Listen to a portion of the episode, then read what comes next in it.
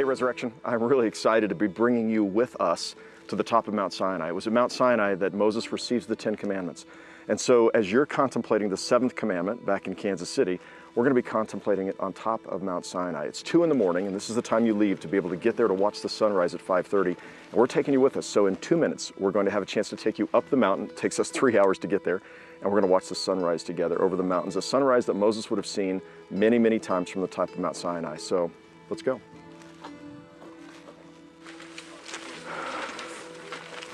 All right, well, we've made it about three quarters of the way up, and uh, most of us are a little winded by the time we get to this point. We stop for uh, something to drink at a little cafe that's set up here, a little just Bedouin tent. And uh, we've got about 20 more minutes, I think, before we hit the stairway with 700 stairs until we get to the top. So let's keep climbing. So now we're most of the way up. We've come to the 750 steps that separates the men from the boys right here, or the women from the girls. We're going to walk up these 750 steps to the final uh, mountaintop. We're going to watch the sunrise. So uh, yeah, we're a little tired. I don't know that I would uh, do this every week, but I'm ready. Let's go. 750 steps. So uh, we're finally made it to the top, and I got to tell you, it was a lot harder than we thought it was going to be. And I wouldn't recommend anybody with bad knees or hips coming up here. But I got to tell you, it's spectacular. Uh, walking up and the stars and the sky were just magnificent. And uh, the, the chance when you could get a little quiet time by yourself to pray and to think. And then finally coming up to the top, and as you can see, the sunrise rising over these mountains is just spectacular. And you imagine Moses 40 days and 40 nights up here and waking up in the morning and seeing the sunrise like this every day. And you can't come up here and not feel inspired by what you see. And so uh, now we're going to watch the sunrise, and then I'm going to invite you uh, to just be listening very carefully for God to speak through your pastor, your campus pastors, as they're preaching today on this really important commandment. And I look forward to being with you next week uh, to preach the sermon from here at Mount Sinai. Switch gears and focus in on the seventh commandment. I need you to know that my wife, Wendy, is pastor here on staff. She said, Scott, if your sermon is anything longer than 90 uh, seconds, you're going to be in trouble. Um, I told her it's going to have to be longer because this is a pervasive topic. Uh, this is something that has affected and, and has touched uh, more lives than we would ever feel comfortable acknowledging or, or admitting to, and yet its severity and its pervasiveness, uh, adultery, infidelity, is something that we need to confront and address. And and if ever there was a time that we recognize this, it's when that, that topic, this topic, adultery or infidelity, rose to the top of the news cycles. And it wasn't too many years ago, it was 2015. And that's when we first heard her name. Uh, her name was Ashley Madison. And, and it wasn't a, a name of a woman, it was the name of a website that nobody had ever heard of before. Uh, it was a website that actively helped people engage in cheating behavior against their spouses. And, and uh, the only reason we ever heard of Ashley Madison that was brought to the light is because hackers hacked into their database and released the names and personal information of everybody that had logged in uh, to that website, everybody who had actively sought uh, to cheat on or be unfaithful to their partner. 37 million names were released because of that hack which helped to uh, allow us to recognize that this is a problem uh, that, that is pervasive within our society, within our lives together, and it's something that we, we have to confront. It was just a couple of years after that, in 2017, when Time Magazine named its Person of the Year uh, as that group of uh, women, uh, mostly, but some men as well, called the Silence Breakers. And, and these Silence Breakers were people that came forward who refused to be silent any longer about the, the sexual trespass, the abuse, the, the assault, and sometimes criminal uh, offenses that were uh, perpetrated against them. And they were done keeping that in the dark. They needed to shed light on that. And that set off a cascade of, of storylines in the media of, of, powerful men, mostly, that have, that have been reduced to nothing because finally what they had been doing in the darkness uh, for way too long had been brought into the light. And so we recognize that this is something that, that we, we must deal with because it's been happening for far too long and it happens within far too many uh, people. Uh, I've read statistics about adultery, and one of the things that I've come across is that approximately 15% of married women and, and 25% of married men have had or will have extramarital affairs in their, their marriages. The Institute for, for Family Studies breaks this down specifically, and they do so by gender and by age. And what they, they help to illumine is that this isn't a, a gender problem, and this isn't a problem that is specific to one age group. This covers everybody always. And so we have a, a statistic that came out of that study, and it shows that, that men and women women both enter into this unfaithful uh, position from time to time. And, and it seems to hit a crescendo the older we get, between 60 and, and 80 is when it happens most frequently. Ultimately, when you boil this down, one out of every five couples is going to have to deal with or have their marriage end because of an act of adultery or infidelity. That number doubles when you take into account things like emotional affairs where there's no physical touch, or, or you take into account uh, pornography addiction, or, or virtual affairs, or, or just the, the, the casual ogling of coworkers or friends. When you factor that in, which is also infidelity or, or adultery based on, on our interpretation of it, then, then what you see is two or more than two out of every five couples will be impacted, if not have their relationships ruined because of this. Uh, Pastor Adam, he shared with me an email from, from, uh, from Egypt, of all places, this past week, and he wanted to make sure that I lifted out uh, one statistic in particular having to do with one of the major online porn- pornographic websites uh, of today's day and age. And they reported in 2018 they had over 33.5 billion visits uh, this past year. I want you to soak that in for a second. That's 33.5 billion visits. I, tried to figure out a way to like share that number, and what that ultimately equates to is that that's every single person on this planet of all ages uh, visiting that site not once but four times uh, last year, and that's just one uh, website. Uh, the, these non physical affairs, porn, porn, pornography addiction, the, the, picture of virtual relationships, virtual affairs, emotional connectedness, that is also uh, unfaithful. And, and, so, what that means is that this is something that is widespread. 42% of, of marriages will experience this or, or have some sort of encounter with this. And, and yet, as I was going through all of the statistics, uh, this commandment, the seventh commandment, the one that we read in Exodus 20, do not commit adultery, it actually doesn't apply uh, to any of those statistics. When you, when you hear that commandment, do not commit adultery, and when you take it in its biblical time, what you recognize is that it's actually a very narrow commandment. But I want us to say it together because it's one of the Ten Commandments. So let's say it aloud uh, do not commit adultery. Uh, what this applied to and referred to in biblical times was something that was uh, different than the way we consider infidelity or adultery today. Uh, this is what adultery was defined as it was the voluntary sexual intercourse between a married woman or one engaged by payment of the bride price and a man other than her husband. In Hebrew, this word, adultery, it, it, literally meant whoredom or it meant fornication, and it pointed to one specific physical act itself, largely based on the married female's uh, point of view. Meaning, a married woman was almost always the perpetrator of a crime.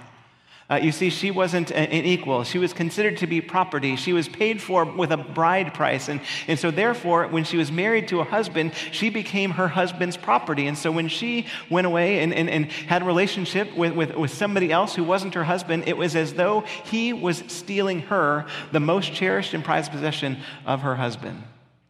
The victim of adultery was the husband, uh, not the bride, not the wife. And almost always, the consequences were severe. The punishment was penalty for death because this was the heart filled covenant of, of marriage that was, that was the seedbed of, of our faith from the very beginning. And so, what would happen if somebody was accused or, or convicted of adultery is that both uh, the bride, the, the, the married woman, and the man, whoever the man was, should have been publicly executed, sentenced to death.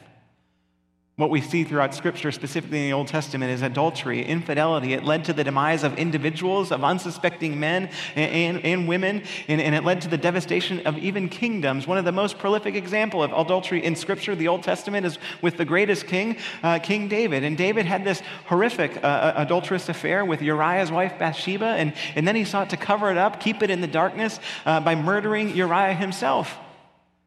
And what that led to was torment, emotional toil, and, and, and, temporal struggle for David for, for the rest of his life, but it also led to the devastation of Israel over the course of generations. So much so that you see in later writings of Scripture, uh, entire chapters of the book of Proverbs, uh, guiding people away from the temptation to, to have an adulterous affair. Uh, you see, uh, chapter 5, 6, and 7 of Proverbs focus specifically solely on this, but you also get to, get to see this listed in the second chapter. This is what we read uh, there, guiding people away from the, the temptation and the toil and the snare of the adulteress. This is what we read in Proverbs, the second chapter. Wisdom will rescue you from the mysterious woman from the foreign woman with her slick words, she leaves behind the partner of her youth. She even forgets her covenant with God. Her house, it sinks down to the death, and her paths go down to the shadowy dead. All those who go to her will never return. They will never again reach the ways of the living. Uh, the result of infidelity, it was grave, it was severe. The punishment, in most cases, for the man and for the married woman was, was sure and certain public death. But over the course of its treatment and how people sought to administer justice, what you recognize over the course of time is that the only people that ever had to pay uh, for such a breach of covenant were the women. This unjust and unfair treatment as we sought to administer uh, judgment for this command it became problematic. And it was problematic for Jesus.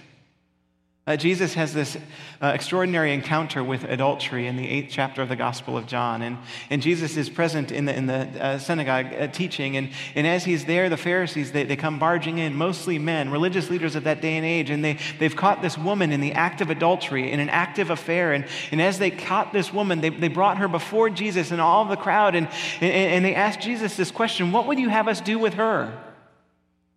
To which end, Jesus, he, he bends down and he, and he literally uh, looks at them, ponders their question, and draws a line uh, in the sand. They continue pressing him, and as they continue to press him, uh, this is how the story continues. When they kept on questioning him, he straightened up and he said to them, Let anyone among you who is without sin be the first to throw a stone at her. And, and once again, uh, he bent down and he wrote on the ground, and, and when they heard it, uh, they went away one by one beginning with the elders. And Jesus was left alone with the woman standing before him. Jesus straightened up to her and, and he said, Woman, where are they? Has no one condemned you? She said, No one, sir. And Jesus said, Neither do I condemn you. Go your way, and from now on, do not sin again. Some scholars suggest that, that that if the woman was caught in adultery, there, there should have been, by, by law, a, a, a, another partner there with her. her. Her partner should have been standing there. The, these Pharisees, they should have known the law and they should have executed justice by bringing not only this woman they caught in the fair, but the man that was, that was a part of the party with her. And, and yet they bring her by herself, this adulteress standing before uh, God and all of these people by herself to be judged, sentenced to death. Jesus, he, he looks at these Pharisees and he recognizes their inability to bring forward uh, both parties and therefore implicates them in guilt, saying, You're not fit to execute justice because you have refused to acknowledge the whole sin in its entirety. In other words, he's saying, Where's the man? If you've witnessed this adulterous affair, where is the other party? Jesus is not condoning adultery, but he's pointing out our hypocrisy, our, our quickness to judge others, to, to execute others without paying attention to our own sinful nature. And so, as he's questioning and confronting these Pharisees, the religious leaders, and he invites them to, to ponder their own sin, one by one, they, they drop their stones. They recognize their, their guilt. Scholars are left to wonder, you know, why these Pharisees didn't bring the man forward, why they only brought her to be present and, and to be judged. And there we don't really have a good theory. Uh, there's no information uh, uh, uh about their motive. And so you have to wonder, you know, what was it about these guys that they were trying to protect this man? Perhaps they knew him. Perhaps that same kind of protection had been extended to them to keep their affairs in the dark. Perhaps this was some sort of good old boy network that needed to be broken up. Regardless of what could have happened or what might have been their motive, what Jesus is making explicitly clear is that he longs for us to evaluate our own sin before throwing stones and judging others uh, unfairly. The story is about adultery and not condoning adultery, although Jesus, he extends forgiveness to everybody, but he acknowledged adultery in this affair as, as sinful, in need of repentance, but then he sends us off with his mercy, with his grace, but invites us to evaluate how it is that we approach this and to approach each other as we, as we try to navigate God's commands, God's laws that should lead us toward the life that we look for. One of the things I've recognized about marriage is that, that our tendency is to, is to judge others and to apply to others these, these expectations that we have, to, to offer blanket statements and, and blanket suggestions for how it is that we can find reconciliation and redemption in the midst of our brokenness or inability to live into the law. But, but I got to tell you that I think what Jesus longs for us to do is to, is to pay attention to our own hearts, to pay attention to our own stories, to pay attention to our own relationships, our own marriages, because it's in those unique spaces that God has gifted us with the ability to love others and to employ our faithfulness. You know, all week long, I've gotten more emails in advance of this sermon uh, from people within this congregation urging me, based on their own experience, to preach a different kind of message. I, have heard from people that have uh, been on the, on the breach of, of covenant uh, end, where people that have taken that step, they've, they've entered into extramarital affairs, and, and they've talked to me about those affairs and how it's changed their life. I've, I've heard from people that have suffered the devastating effects of their partners engaging in extramarital affairs, and I've heard from devastation points of views. I've heard redemptive stories from those partners as well. I've, I've heard from people that are riddled with guilt because of the things they've done. I've heard from people that are so thankful for this trespass because of what it's done in their marriage to make them stronger. I've heard all sorts of stories from people on all sides that are nervous about, about what we're going to say in, in, in, response to this command. And what I've recognized is that there isn't an easy way to tackle this in a way that encompasses everybody. Because we all have unique stories, unique relationships, unique callings to live out in life and in love with each other. And we cannot, even though we are tempted to, throw stones at, at other marriages from the outside in. But instead, Jesus calls us to evaluate our own relationships, our own stories, our own marriages, our own abilities to live fully into what it means to be faithful in these relationships before uh, judging others. And in marriage, it's so quick and so tempting to judge others instead of focusing on ourselves. This is what Jesus urges us to understand. This is why I like to, to read the seventh commandment in a different way. Uh, what I shared with you earlier was the Common English Bible and that translation, but I like to focus in on the contemporary English version that speaks of this command in a more positive kind of way as opposed to the do not. It gives a, a, a positive command going forward, and that, that translation reads this way it says, Be faithful in marriage. And what I recognize about being faithful in marriage, it has uh, much uh, more to do with, with the way that we live our lives daily than, than in just one physical act, focusing on one physical uh, moment.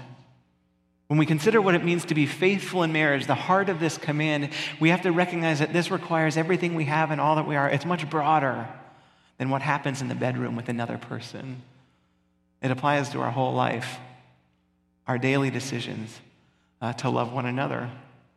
And so, in order to understand what it means to be faithful in marriage, we need to learn what marriage is. And, and what we understand marriage to be in this faith is, is a gift that God has given to us. In the very beginning, when we're created and we're formed and we're shaped, God doesn't take very long to recognize that it's not good that we should be alone. And so, what God does is He gifts us with a companion, a co laborer, a partner, a friend. And, and the moment we, we come together with that co laborer, we, we find ourselves becoming an entirely new creation. Uh, man uh, shall leave his, his mother, mother and father to become one with this, with his co laborer. And as we get to see this, this union come together, we find uh, this gift given to us gives us the ability to become brand new. Two become one, a brand new creation. In this way, what we recognize about marriage, it's a gift that God has given to us so that we might become altogether new. We might become uh, just like Christ. Uh, in this way, uh, Jesus talks about, or talks about marriage. He says this in Mark, the 10th chapter Man shall leave his father and mother and be joined to his wife, the two shall become one flesh. So they are no longer two, but they are one flesh. Therefore, what God has joined together, nobody can separate. What this means is marriage becomes for us like baptism. It becomes one of those moments in our life where we receive this undeserved gift that we've done nothing to deserve. We receive this gift, it changes who we are, and by God's grace, we become brand new because of it. In the same way we enter into the waters of baptism, we die a death like Christ, we receive God's grace, God's mercy, and then we are raised to walk in the newness of life as a whole new creation. This is also what marriage is. Marriage is receiving this gift that God has given to us in the form of a partner, a co laborer, a companion. And then responding to that gift that we've been given by pledging to live and to love with the love of Jesus Christ To love like Christ, this co laborer or companion, until death do us part. And when we do that, what happens is we become entirely new, something brand new. Something that requires all that we have and, and, all that we are. Something that requires that we commit to loving uh, that person with everything, our whole heart. But this only happens when we choose to do so.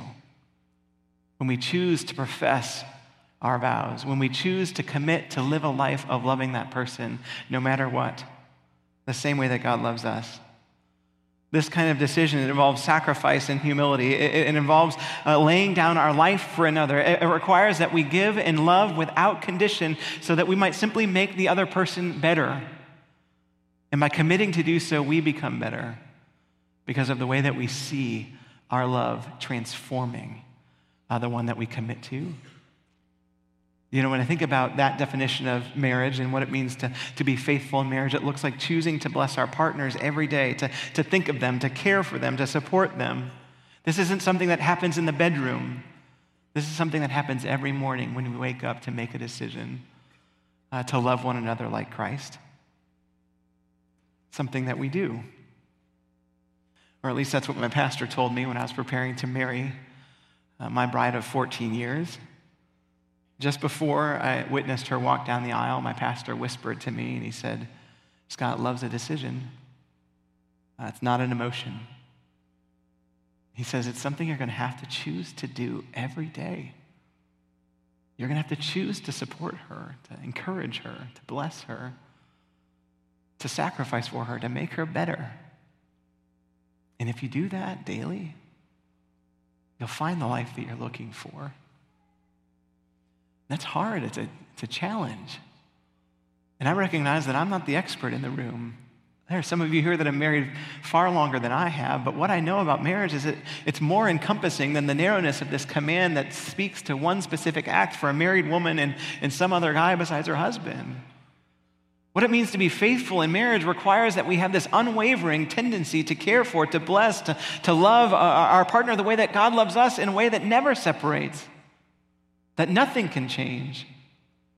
You know, when I think about my marriage and, and what makes it work, it's, it, it's Wendy's stick to itiveness. Wendy has this audacity to, to love me, to support me, to bless me. I think she wakes up and she, she wakes up asking God to try to find ways to make me better. And, and what is so uh, uh you know, maddening about this and, and what captures my imagination is that, that somehow over the last 14 years, she knows me better than anybody else, which means she knows all of the bad stuff. And I know that's hard to believe that I have bad stuff, but I have some bad stuff. It's like I think I'm right most of the time, and she has to be the one to tell me that I'm not right all of the time. She has to love me sometimes by deflating me or by, by bringing me down a notch or by doing whatever she can to point out things that I'm unwilling to see because that's what love looks like sometimes, even though that leads toward conflict. What I know is that that's one of the ways that she can bless me and love me, and that's hard work for her. It's not fair for her to have to provoke me or deflate me or to correct me because it leads toward unwanted conflict. But that's what love looks like. It, it requires making this conscientious decision to, to love the other, to bless the other, to serve the other, to lay down your life for another, even if, it, if it's hard for you. Because this is what Jesus does for us. It's otherworldly. I, I think about the way that I do that for Wendy, and it's like she's so happy all the time. So I try to provoke her by making, no, I never try to provoke her by making. But it's like she makes me better by the way that she strives to support me and provokes me, provokes me to deeper honor and, and respect and, and love. And, and this is what the Apostle Paul describes for for what it looks like to be faithful in message. You know, he talks about it as, as outdoing one another in, in honor or having the same mind that was in Christ Jesus. In Colossians, he describes our love and our life should be clothed. He says this you should clothe yourselves with compassion and kindness and humility and, and meekness and patience, and, and you ought to bear with one another. And if anyone has a complaint against another, you ought to forgive each other. And, and just as the Lord has forgiven you, you so, so must you also forgive. But above all, he says, clothe yourselves with love binds everything together in perfect harmony. And let the peace of Christ rule in your hearts, to which indeed you are called in that one body. And be thankful.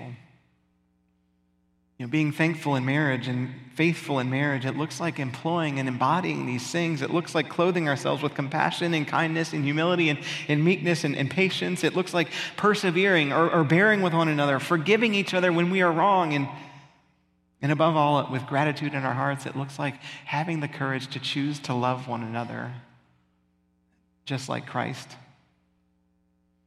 And what we recognize is that this takes literally everything. In the seventh commandment, we were given an instruction not to commit adultery, which meant if you were a married woman, you couldn't sleep with another man. But this command, it doesn't capture the essence of what it means to be faithful in marriage. It requires our whole heart. And that's what Jesus says in the Sermon on the Mount. You know, he takes that command that was written on stone tablets and he gives it teeth. He, he turns it upside down and he, and he tries to connect this surface level command and, and he connects it with our, our secret thought life. He connects it with the inner desires of our heart. Now, this is what he says. He says, You've heard that it was said, You shall not commit adultery, but, but I say to you that everyone who looks at a woman with lust has already committed adultery with her in his heart. You see what he did? He didn't focus it on, on, women specifically, married women specifically. Instead, he flipped the table and he began to speak specifically to men, saying, Look, this isn't about these rituals or these rites or these, these ancient rules. This is about your heart. This is about connecting this, this love that you profess to, this love that I'm demonstrating for you, and, and having the courage to live that out in your life uh, with another person.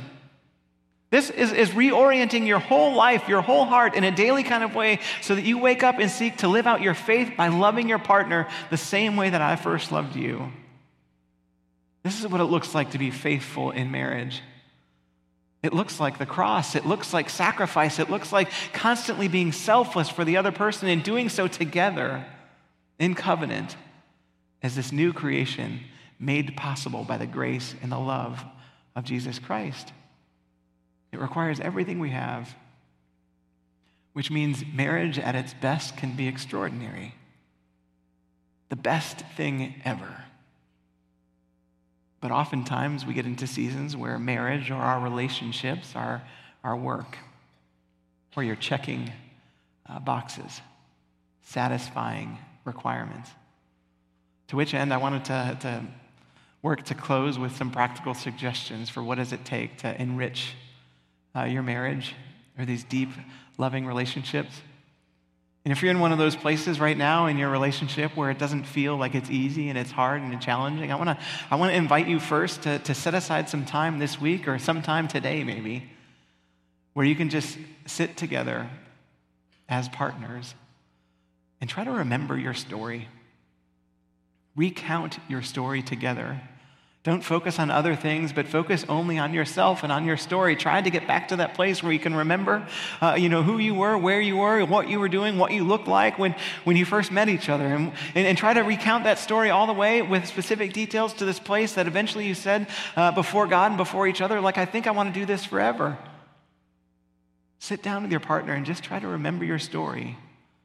Don't get into where you are right now. Just try to remember together where you've come from in your story that led you to a place of, of covenant or of selfless sacrificial love.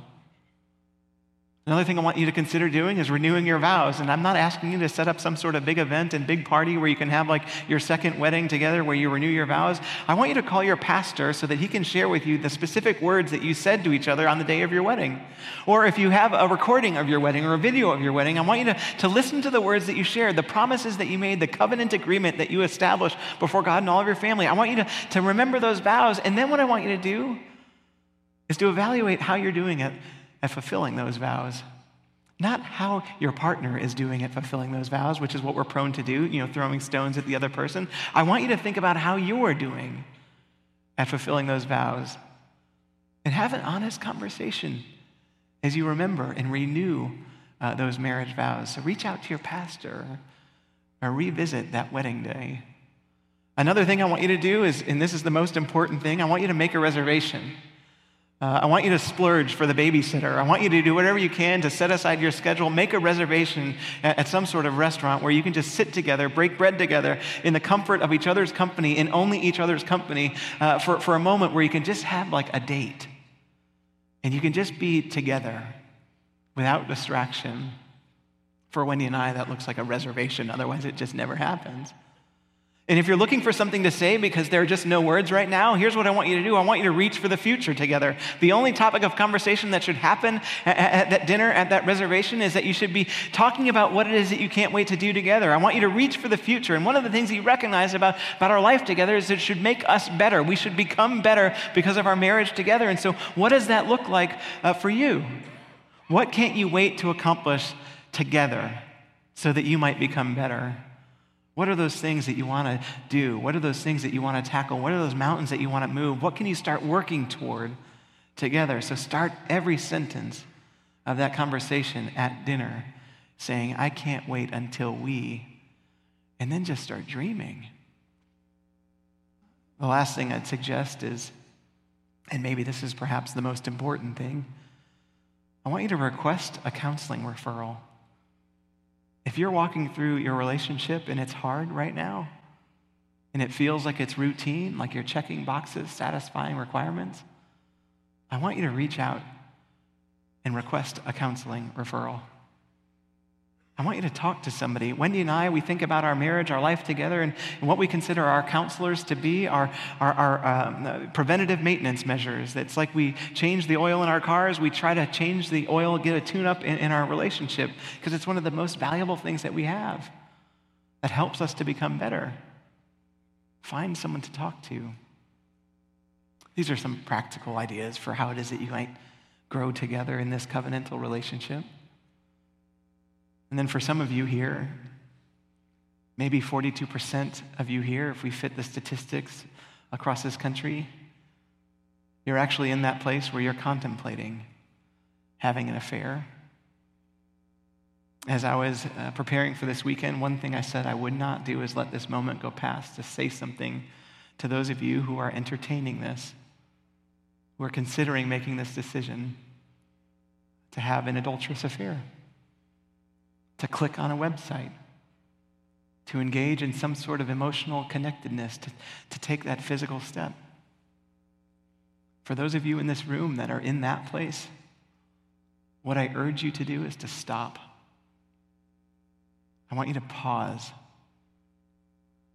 count to 10, and consider what will happen when you make that decision, when you click uh, that site when you engage uh, that person virtually or emotionally or physically. I want you to think about what that decision is going to do, not for you, but for the generations that will follow you, for your family members and for your friends, for all those people in your life that you don't think about when you're engaging in that behavior. I want you to stop. And then for those of you who have walked through the brokenness of this and you, you didn't stop, or, or you found yourself in a place where things were, were falling apart and they have fallen apart, one of the things you need to know that I think about every time I think about this specific topic is, is a central story in Scripture. It's also in the Gospel of John, not the eighth chapter, but the fourth chapter. In the fourth chapter of John, we follow Jesus, and as Jesus is, is, is literally fleeing murderous threats, he's, he's running for his life. He finds himself in this precarious position where he's trying to get home as fast as he can, and so he goes through enemy territory, knowing that that's uh, you know, going to potentially put him in harm's way, but, but he's running through Samaria. His disciples are with him. It's high noon, it's hot, he's hungry, and so he finds himself sitting by a well in the middle of day. Uh, the disciples, they, they leave him there because it's a safe place there. Nobody goes to the well there uh, in, in the middle of the day, so they go and they find find him some food, and he's just sitting there by himself. And while he's there, somebody actually comes to the well, the only person that's welcome at the well at noon, which is somebody who's unwelcome any other time. It's a woman, a Samaritan woman. And, and, and, she confesses to Jesus that she's had not once, not twice, but five marriages, and she's actively working on her sixth, which means she's living through this brokenness of adultery, of broken marriages. And, and Jesus knows everything about this woman and has a conversation with her. And knowing everything, he, he loves her. He gives her living water. He gives her something to drink. Has this face to face interaction with her. She, she rises up from that interaction after having received the living water, and, and she runs back to where she came from, the city that had ostracized her and, and that wouldn't speak to her, that relegated her to the well at noon. And, and she begins to share with a loud voice everything that she had seen and experienced. She, she talks about how she had met the Messiah, the Lord, and, and as she shares about this life changing, life saving encounter that she had in her worst moment, how the Lord loved her despite everything that she had done. The whole town hears her testimony and they go and see Jesus. The whole Samaritan village is converted. Their lives are transformed, saved by the grace of Jesus Christ because of that woman's, that broken woman's testimony. Which is if you're in that place of brokenness, if your life has been impacted by extramarital affair or this breach of trust, this trespass, what you need to know is that there's hope. Christ's love is a love that doesn't let us go. It doesn't leave us or forsake us. Nothing can separate us from that love. There is always grace. There is always hope. And what God longs for us to understand when He says, do not commit adultery or be faithful in marriage, is that we are called to love one another the same way. To choose to love our partner every day, not just in the bedroom, every day with everything we have and all that we are, requires our whole heart. The way that we are faithful in our marriage is by loving others the way that Christ loves us. And when we do that, we'll find uh, the life that we're looking for. Uh, would you pray with me? Gracious God, we thank you for the gift of this place and this time together.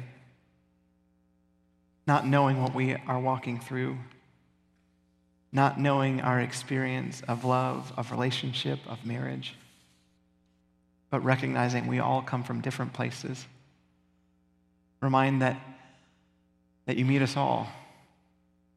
Remind us that you love us, that you never leave us, that you are Emmanuel, that you are with us and you urge us to live and to love others the same way that you love us, that you give us this gift of a co laborer and a companion, and you long for us to, to value, to honor, to respect that person, to love that person, to be vulnerable before that person in sickness and in health,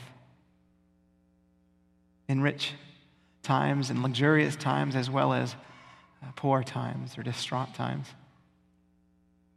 God, you call us to love always to love like you. So give us hope and strength.